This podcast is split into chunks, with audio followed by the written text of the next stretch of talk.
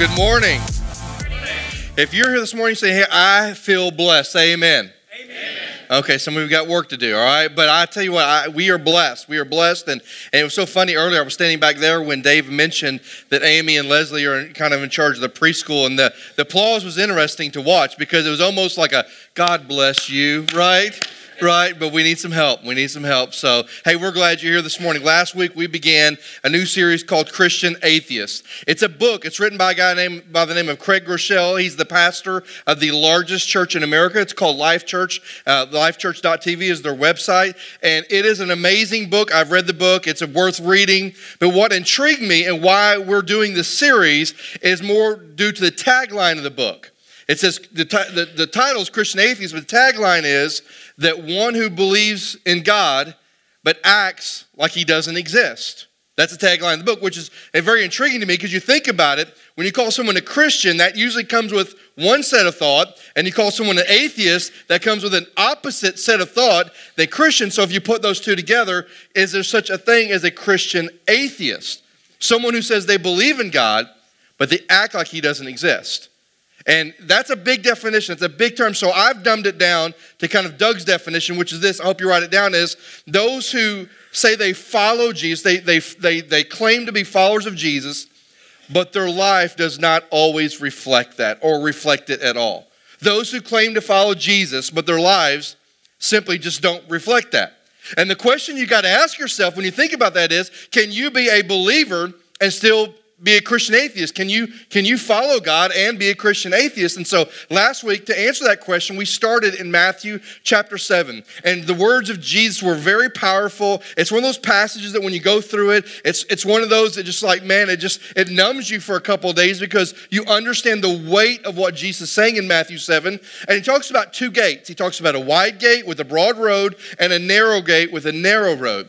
And those who enter the broad gate, he said, are those that, that just have this easy beliefism. They get in there and they just think, hey, believing in God, just professing you believe is good enough. It doesn't matter if you live like it, your life doesn't have to reflect it. Just simply believe and you're good. Now, if you remember, those people ended in destruction, right? You remember the end of the story. It says those, their path ends in destruction, meaning those that claim to be followers of Jesus and just simply believe. in easy beliefism, they're pretenders. But then he talks about the narrow gate people, those into the narrow gate, and it's not simple and easy beliefism. It's a belief that moves me to real faith and trust in God that leads me to a life living for God. And those people are really followers of Jesus. And so last week we talked about how do we really know? How do we all really know if we've entered the narrow gate? And the end last week with just one question Which gate have you entered? And if you've not in the narrow gate, it was time to receive Christ. Now, as I've thought about that since last week, I thought, you know, for those, many of us in the room, many of us would claim and we are followers of Jesus Christ. And here's what I want to say about many of us in the room, starting with this guy.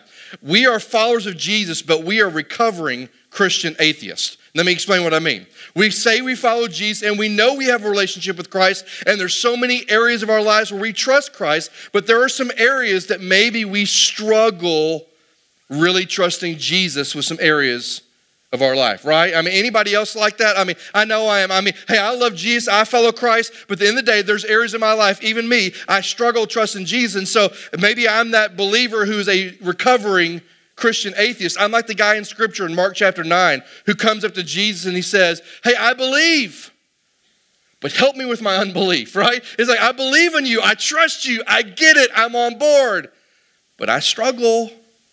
Can you be honest enough to say if that's maybe you today? Right? So, today and next week, here's what we're going to do. We're going to talk about two primary areas that I believe those who are legitimately people who've entered the narrow gate, who really are followers of Jesus, they produce fruit in their life, they focus on the relationship with Christ, and they really do try to live their life and build their life based on the words of Jesus and the God, God's word. That there's two areas that those people, followers of Jesus, do struggle sometimes really trusting God. And the first area I want to talk about is the area of money. Now, I know what you're thinking. Some of you are like, oh, here it comes. Here it comes. You know, I've been in church all my life. Here it comes. I'm talking about money. Or I've not been in church at all. Why would this have to be the first Sunday I'm here? He's going to talk about money. Well, listen to me. Here's why we feel that way money is emotional, right? You ever paid off a car note and you couldn't let the check out of your hand, right? You're like, I'm just not sure if this can leave my hand because there's there's more than just three digits on this check. And you're like, I got to, I mean, and it's emotional, it's personal. I mean, when you talk about money, I mean, you're talking about your hard work and how you get rewarded for that. I mean, when we talk about money, most people think, hey, you've moved from preaching to meddling and you need to stay out of my business. Well, I'm glad I can stay out of your business because Jesus wants to get all up in your business, all right? Because Jesus talked a ton about money. Jesus talked a ton about money and its impact on our lives. Now, it was interesting as I was praying through this this last week. I, I was somewhere and I was paying cash for something, and as I was as I was handing over the cash to them, I noticed on the back of my dollar bill, guess what it says? Isn't that ironic? That on the back of our money, it says, "In God we trust," yet most of us struggle trusting money more than God. Isn't that ironic? And today I want us to look at two biblical truths, just two biblical truths about money. So if you have your Bibles, first of all, we're going to be in Matthew chapter 6, and then later we're going to be in 1 Timothy chapter 6. So Matthew chapter 6, and I want to read verse 19 through 21. It's a familiar passage, but there's two truths I want to give you today. Here's the first one, chapter uh, 6, verse 19. Jesus is speaking, he says this, Do not lay up for yourselves treasures on earth where moth and rust destroy, where thieves break in and steal. But lay up for yourself treasures in heaven, where neither moth nor rust destroy, or thieves can break in and steal. For where your treasure is, there your heart will be also. Now, that's a passage we've all heard before, right? So Jesus basically saying, hey, listen, hey, many of you are consumed with building up earthly treasures. You're consumed with building up stuff, and you want stuff of this earth, and you're consumed with building that stuff up. And I'm just going to tell you, that stuff will be destroyed. That stuff will rust away and go away. That stuff can be stolen. That stuff can't go with you. It's not eternal. So rather than store up stuff, and try to gain all that kind of stuff, how about you start investing in eternal things? Eternal things that won't rust, that moth won't kind of come in and, and thieves won't come in and steal. I mean, won't you invest in those things? And then Jesus ends with that powerful, powerful word. Look what it says For where your treasure is, there your heart will be also. And this is the first truth we need to know. Money, now write this down money is the chief competitor for your heart. Money is the chief competitor for your heart. Money is the thing that the devil would want to use to drive our hearts away from God and award and toward stuff. Money is the chief competitor of our hearts. Now here's what Jesus is saying is when you what you value the most is where your heart is. So if whatever you value above everything else, that's what's going to have your heart. So if you value your job above everything else, guess what's going to get your attention and your affection and your heart? Your job. If you value your family above everything else, guess what gets your heart, your attention, and your affection? your family. If you value your recreational habits over everything else, I mean, whatever you like to do, and you value it over everything else, guess what gets your heart, your attention, and your affection? If you value money over everything else, guess what gets your heart, your attention, and your affection? Money. Now, here's the thing I want to contend today, and I want to submit to you.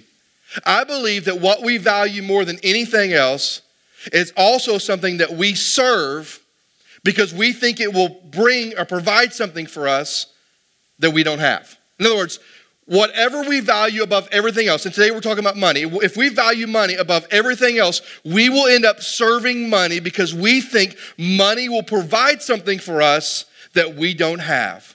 For example, some believe this. Some think that if we just had a little bit more money, it would bring happiness.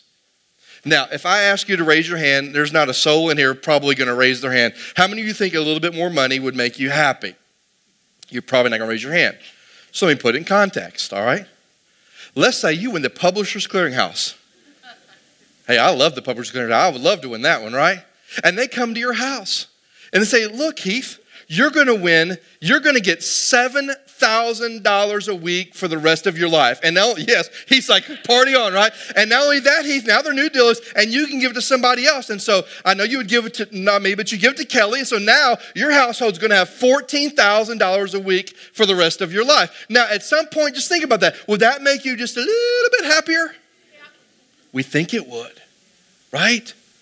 But here's a thought is the chief pursuit of our life to be happy? Is it? See, scripturally, I don't think God wants us to be miserable, but happiness is not the end. Happiness is a fleeting emotion, isn't it? Let me give you an example. Uh, there's been this little unspoken tension between Steve Keith and I and Jenny Lodarczyk at the Planet Fitness about how many floors we go on the Stairmaster. And so Steve's insane. He was like 140 floors, and man, you just you're my hero. And so, and then I, I like didn't do very many. Then Jeannie pops up and she's done like all these in like 20 minutes. You know, I'm like, what were you doing? Running up the steps? And and so Friday came and I was determined I was going to do it, and I was able, and I did 100 floors in 30 minutes, and I was so happy happy with myself. I was so pleased. I burned all these calories and I went out and celebrated by eating a lot. And so, I mean, I was, I was so happy with myself. And then Saturday came. I need to do this again. And I'm not going to. Right? I mean, happiness is that fleeting emotion. That's not what God wants for us. I mean, I'm not saying God wants you to be miserable, but to say that happiness is what I pursue, no, no, no. What we pursue is joy. See, joy is being in the deepest, darkest tunnel of my life and knowing that God has provided a way out, that, that God has provided light at the end of my tunnel. That's what joy is. What God wants for his believers is the joy, a joy that doesn't under, make any sense, a joy that passes all understanding. He wants us to have joy that, that totally blows us away, not happiness. Happiness will come and go, joy lasts forever. And some of us have that mindset thinking, well, a little bit more money would make me just a little bit happier. Happiness is not the pursuit of a believer. And then some people think this well, you know, maybe a little bit more money would make me feel more secure, right? If I had a little bit more money, had a little bit more savings, that way when the car blows up, you know, I know that we're going to be okay. Or that way when something happens, I know we're going to be okay. Now, listen, here's the deal. I'm, this is probably the struggle in Doug's life. Not that I always crave the more, but I always want enough right? I always want enough because I, I want to make sure things are covered. If something happens, if, if the roof blows off, we can, we can fix that and we'll be okay. I mean, whatever the scenario is. But here's the thing that I realize is that, that sometimes we think that money's going to make us secure because when we look at our finances, most of us would say this we never have what? Enough. enough. And so here's what we do, especially if we're godly, right? We create a line, right? We go, if I had this much in the bank, that way, if all things exploded on earth, I would be okay. And here's what I have found out in my life, and maybe you found out. When you get to that line, you cheat. You move the line, right? I'm here now I go there. Now, some of you are like, well, wait a minute, wait a minute, wait a minute. I'm a Dave Ramsey person. Listen, I love Dave Ramsey. In fact, Sonia and I did Dave Ramsey before we knew there was a Dave Ramsey. We would get our checks in college and cash them and put them in envelopes, and I would put them in the freezer because I thought there was something humorous about cold cash. And so we would put them in the fr- true story, a true story, and we put them. And so I, I'm all about, but Dave Ramsey would say this that yes, you need to save, yes, you need to give to the Lord, but you need to get out of debt. But he talks about getting out of debt not so you would hoard money, but so you would give money away. It's very different thinking, isn't it? And see, some of us really buy the mentality that if I had more money, I'd be happier. If I had more money, I would feel more secure. And here's what you will find out as you maybe get more money is that more money does not bring happiness and more money does not bring a greater level of security in your life. That's why Jesus says this in chapter 6 verse 24. No one can serve two masters. For either you will hate the one and love the other, or he will be devoted to the one and despise the other. You cannot serve both God and money. You can't do it. You cannot serve both God and money. One of them will eventually be the master of your life, but yet we try to do it, don't we? God, I love you, but we don't trust God with our money. So guess what happens? We end up trusting money more, and the next thing you know, we've got we're trying to serve two masters. And listen to me, when you try to serve two, money will always win. Because money fills that fleshly desire for more, where God is teaching us more about selflessness, not selfishness. Right? So there's something I want you to think about with me this morning.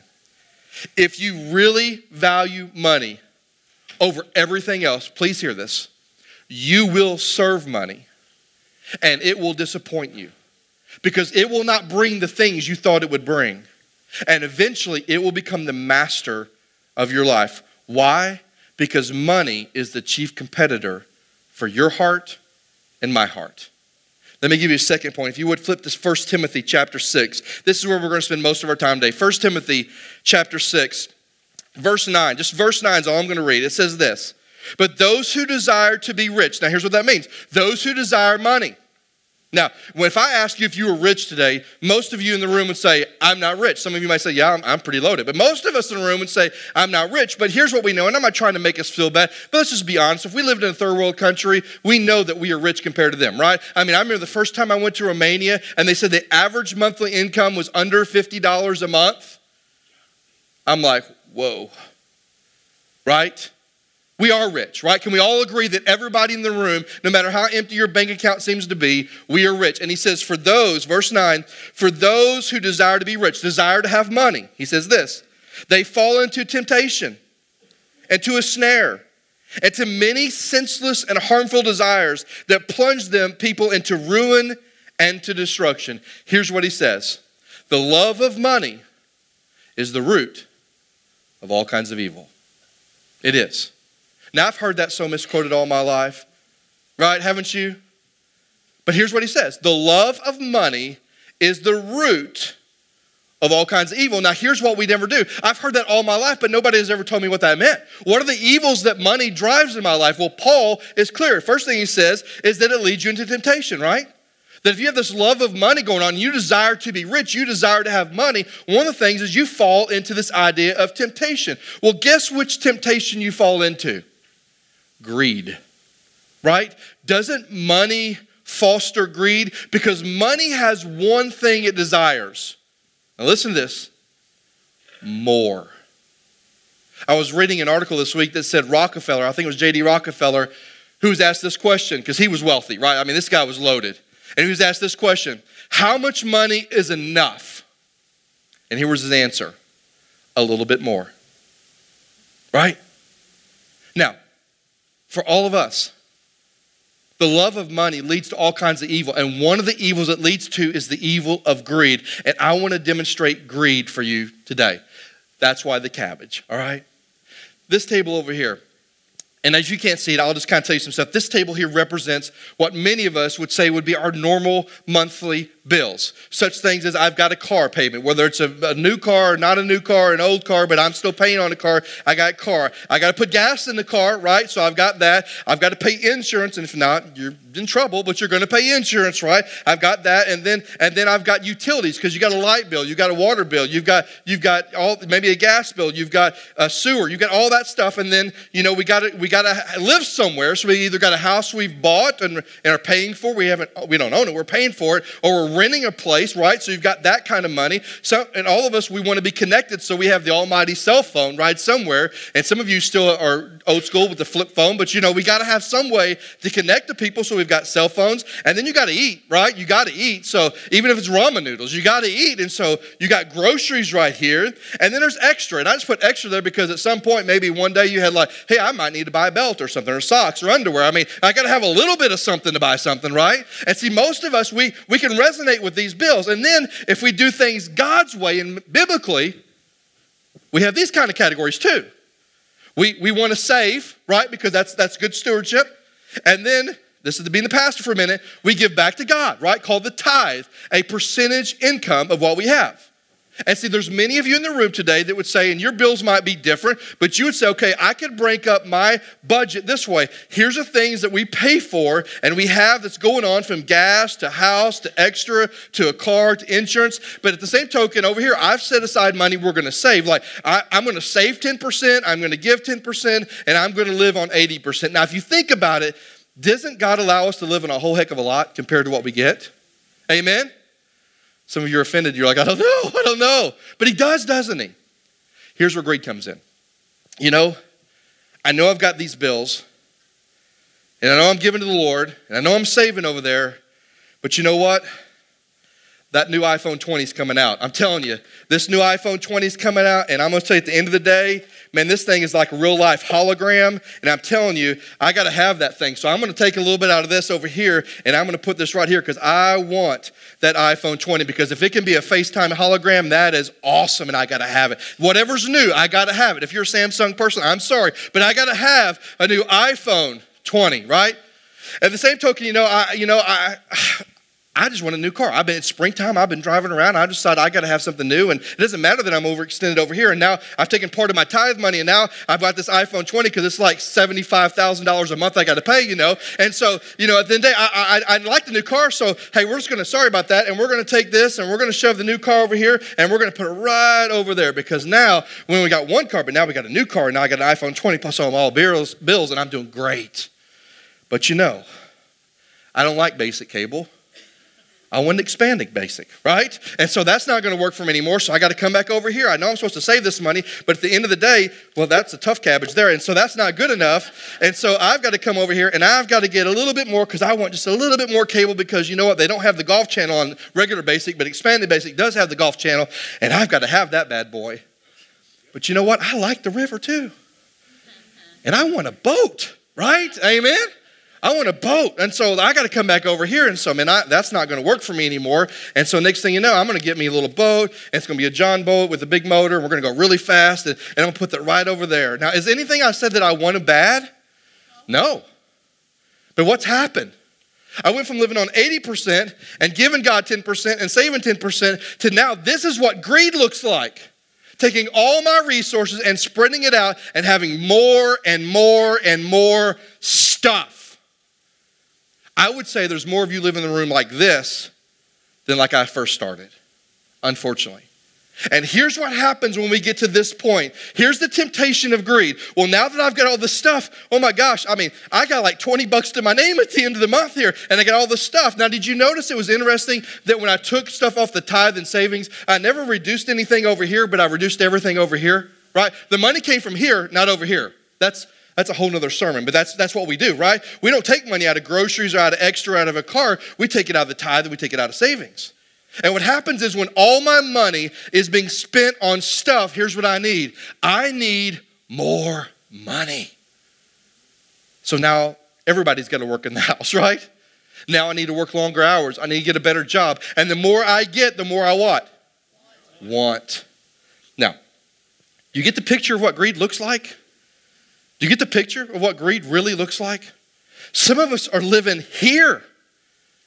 And you are going to you you you are chained to bills and monthlies and, and lust of your heart. And he says, listen, if you want to be rich and you want money, listen, here's one of the evils that the love of money will lead us to. It will lead us to the evil of temptation of greed.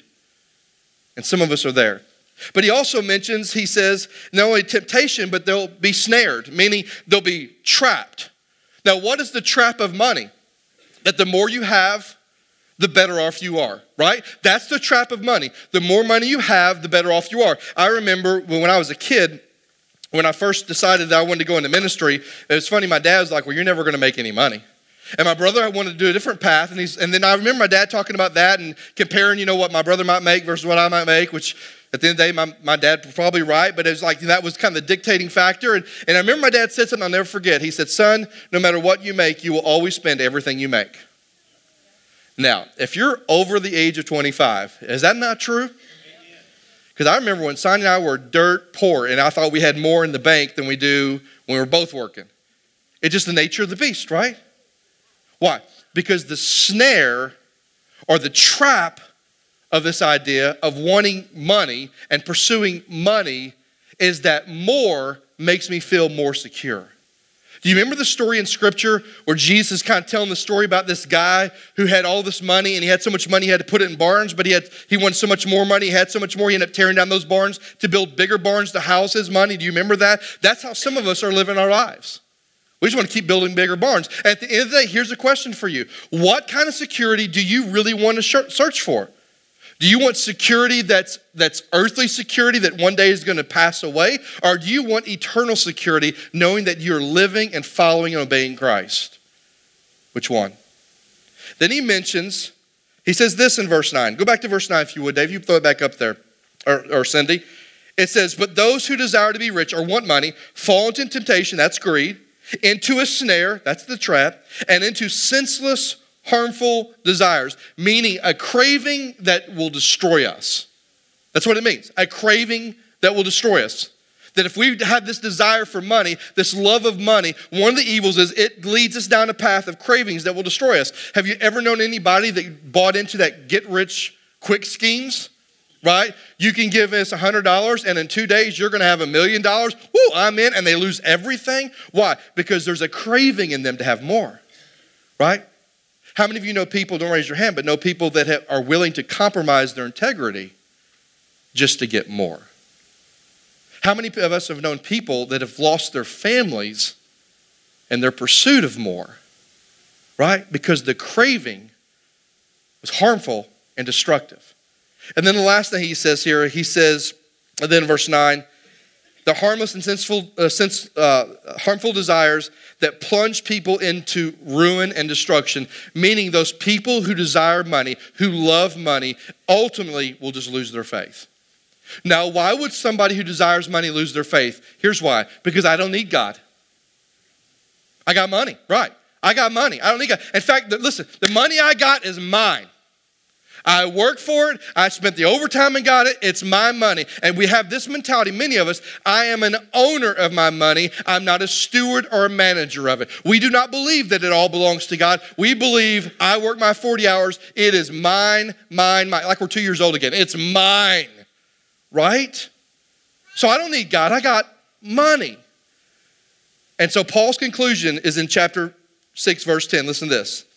For the love of money is the root of all kinds of evils. That's how Paul concludes it. Now, why would Paul draw this out for us? Here's why. Because we've got to keep our mindset about money in check. We do. Because if our mindset is wrong, if we love money, and even though it sends us down this path of many evils from greed to uh, false sense of security to harmful desires to losing our faith, I mean, whatever it is, I mean, the end of the day, I mean, we've got to keep our mindset about money in check because if not, we will learn to trust money more than God. We will learn to worship money more than God, and we will eventually pursue money more than we pursue God. That's why Paul's making this a big deal. So here's Paul's challenge to us and to these people through Timothy, chapter 6, verse 11. Listen to this.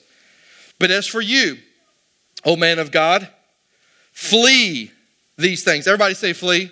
Flee, flee these things. Pursue righteousness, godliness, faith, love, steadfastness, gentleness. Fight the good fight of the faith. Here's what Paul says you need to flee the love of money. There's only two times in all of Scripture that the Apostle Paul tells us to flee. Usually he says, stand firm in your faith. But when it comes to sexual morality and the love of money, in both occasions, he says, flee. Does anybody know what flee means? it means to desperately and frantically get away. Most of us aren't doing that on either issue. We like to play with it, we like to walk the line of it. Well, you know, if you walk the line, guess what's going to happen? You're going to fall. And the challenge that Paul has for us and for them that day is we need to make sure we flee the love of money. We need to make sure we walk in faith, we walk in love, we walk in endurance, and we fight the fight of living a life of faith, that we fight to live by faith, that we fight to pursue God and not pursue money. So here's Paul's challenge quit pursuing money, flee the pursuit of money, and pursue God. So here's the last question I have for today it's this How do we do it? How do we quit? How do we flee the pursuit of money? And how do we pursue God more? He tells us in 1 Timothy chapter 6, look at verse 6. There's two things he says. Here's the first one, verse 6. But godliness with contentment is great gain. For we brought nothing into the world, and we cannot take anything out of the world. But if we have food and clothing with this, we will be content. Here's how we flee the love of money and pursue God. Number one, be content. Be content. Now, let me tell you what contentment is.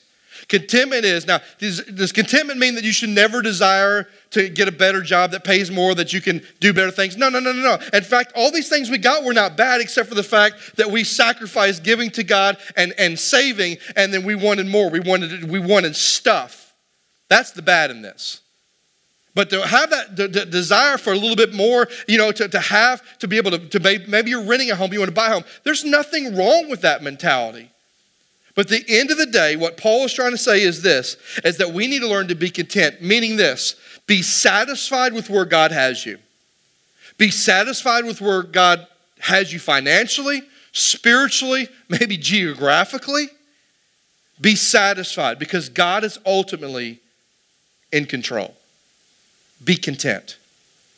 Be content. Be satisfied. Don't let the pursuit of money be the chief pursuit of your life.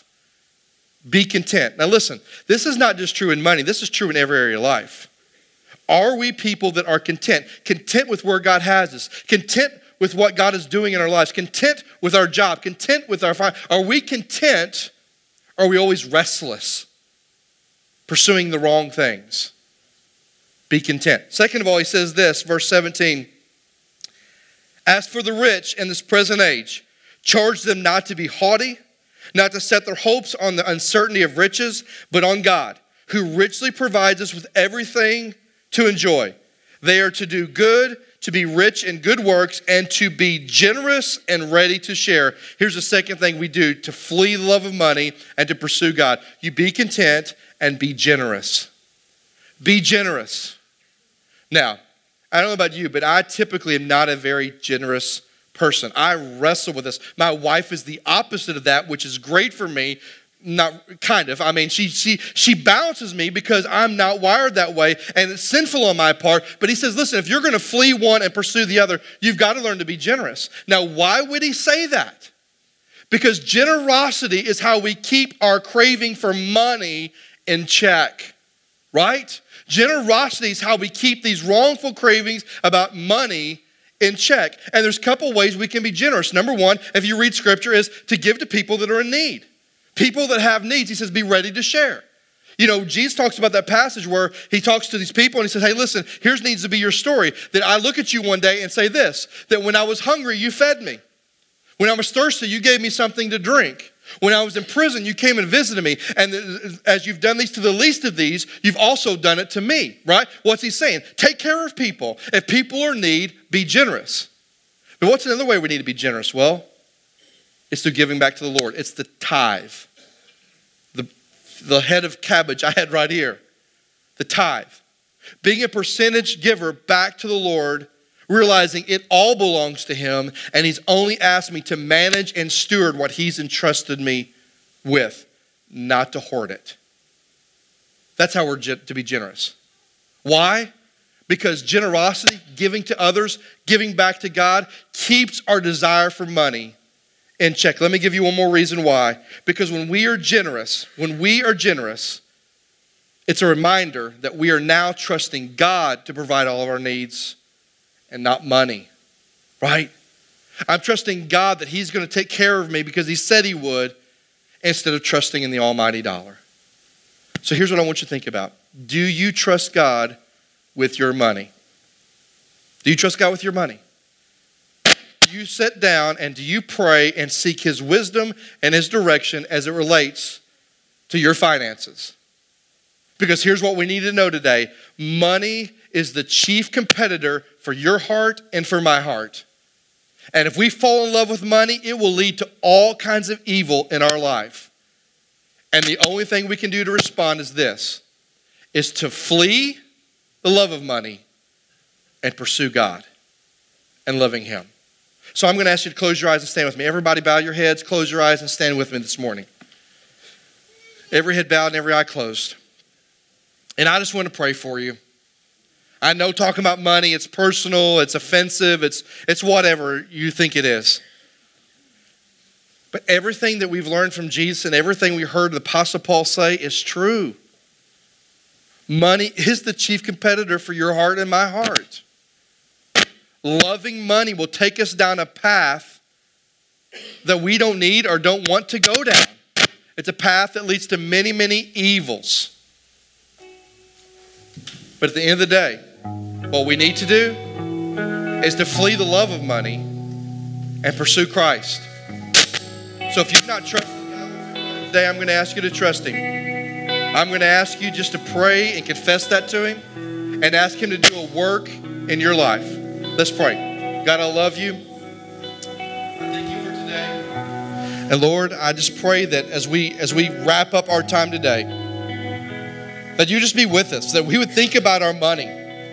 Because Lord, there's a whole bunch of us in the room that are about to go out and feed our face. And we're going to do it because that's what we always do. We want to do it, we enjoy doing it. But God, would you cause us to pause and go, okay, but am I being faithful to be generous?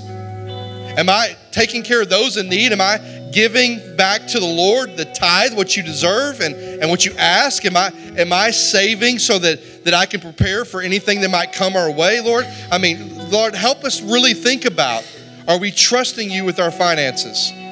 Are we trusting you? And Lord, I just pray today. I pray that for some folks today, we would just decide that we need to flee our love of money and that we would pursue trusting you with our money and pursue following you more.